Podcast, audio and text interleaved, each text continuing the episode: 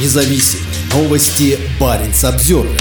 Военного из Мурманской области приговорили к двум годам колонии за отказ воевать в Украине. Мужчину обвинили в невыполнении приказа. Военный признал вину. 4 июля Заозерский гарнизонный военный суд Мурманской области приговорил офицера-контрактника к двум годам лишения свободы за отказ воевать в Украине. Об этом сообщает в настоящее время со ссылкой на правозащитный проект «Военные адвокаты». Карточка с его делом есть на сайте суда. Офицер проходил службу в Мурманской области с 2019 года. Он занимал должность командира мотострелкового взвода. Следствие утверждает, что в декабре 2022 года военный отказался выполнить приказ отправиться в Украину. После этого на мужчину было возбуждено уголовное дело по статье о неисполнении приказа. По словам военного, приказ о его увольнении был издан еще в августе 2022 года, но командир не исключил его из списков личного состава воинской части до начала мобилизации. Из-за этого у офицера не получилось уволиться. Военный подал иск в суд, но проиграл. Позже мужчина отказался от исполнения приказа. По информации правозащитников, мужчина полностью признал свою вину. Он пояснил, что отказался ехать на войну, поскольку участвовал в судебных разбирательствах, связанных с его увольнением. С начала войны численность преступлений по военным статьям значительно выросла. Широкий резонанс получило дело военного из Мурманска Дмитрия Васильца. Дмитрий участвовал во вторжении с первых его дней, но, по его словам, служил в штабе и не сделал ни единого выстрела в сторону украинцев. Через некоторое время военный получил отпуск, где принял философию буддизма, из-за чего отказался снова ехать в Украину. 7 апреля 2023 года суд приговорил Васильца к двум годам и двум месяцам лишения свободы. Также недавно стало известно, что военный из Мурманска Степан Рощин был осужден за отказ воевать в Украине. Когда Рощин находился на территории Белгородской области, он покинул место службы и вернулся домой. Военный объяснил, что уехал из-за желания отдохнуть и навестить родственников.